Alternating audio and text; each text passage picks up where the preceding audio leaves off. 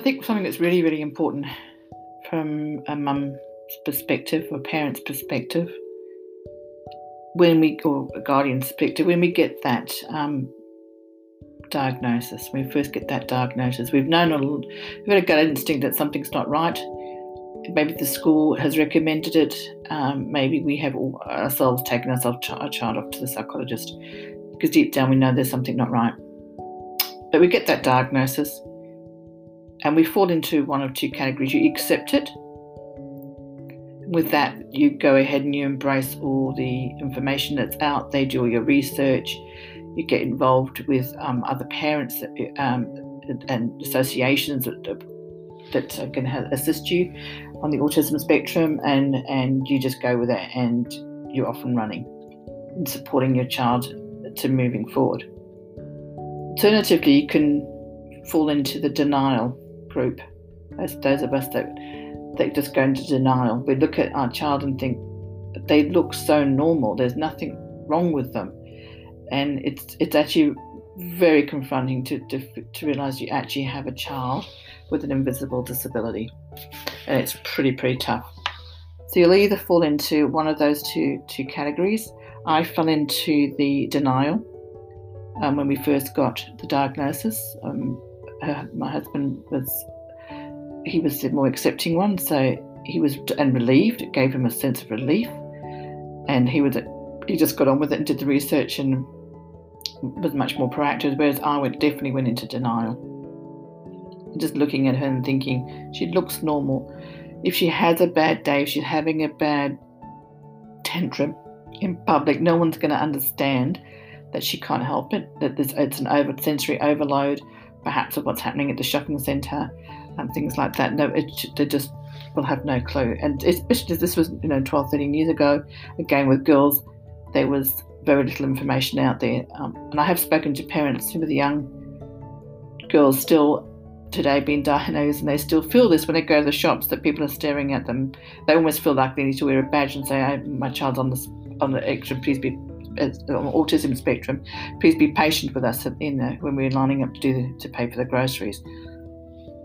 Uh, it, so it is um, it's very difficult when you when you go into denial because at the end of the day they do have a disability and we do have to get on with it.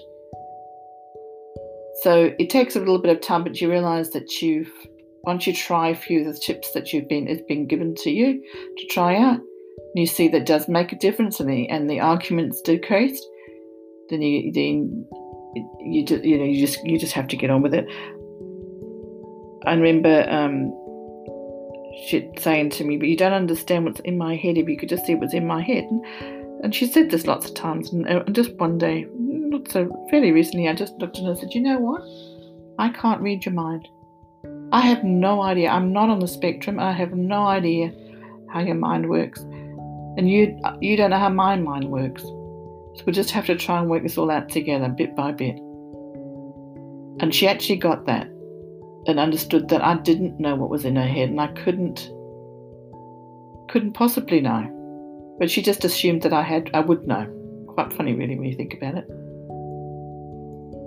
One thing I did do was push because I thought the world is such an unforgiving place I wanted her to be successful and get a, get a job and be married and have all those things that we all aspire for our children. So I pushed and pushed. And she'd have a massive meltdown, and so I'd back off for a while.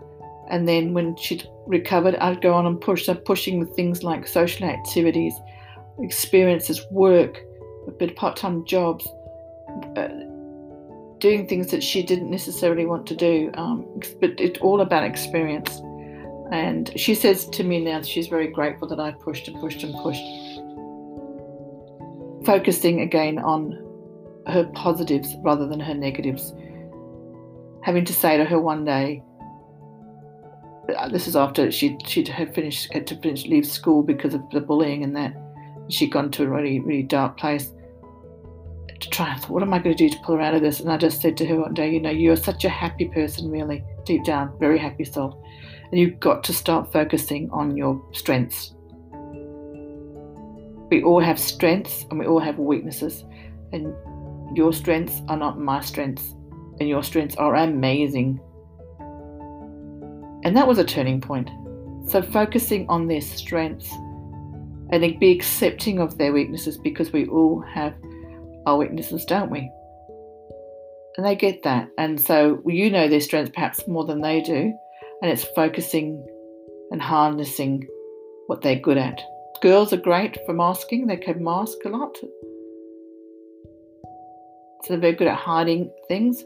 Acting's a very good idea if you can get them into drama drama class or something like that outside activity that's something can help girls especially boys as well but especially girls um, that seems to help a lot because later on you can say to them like if they're going for a job interview you can say play the part it's just you're just acting let's let's face it when we go for a job interview we are acting really aren't we we're putting our we're putting our best face forward and I said, So you're playing a part of the person that's applying for a job.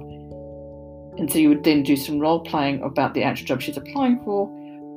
But it would make such a difference because because of her experience, because of the drama and acting she had done and had followed. So that helps.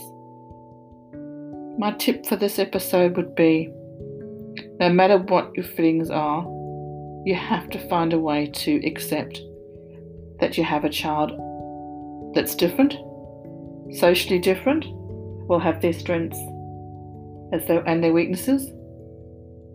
You won't always get it right, but don't beat yourself up.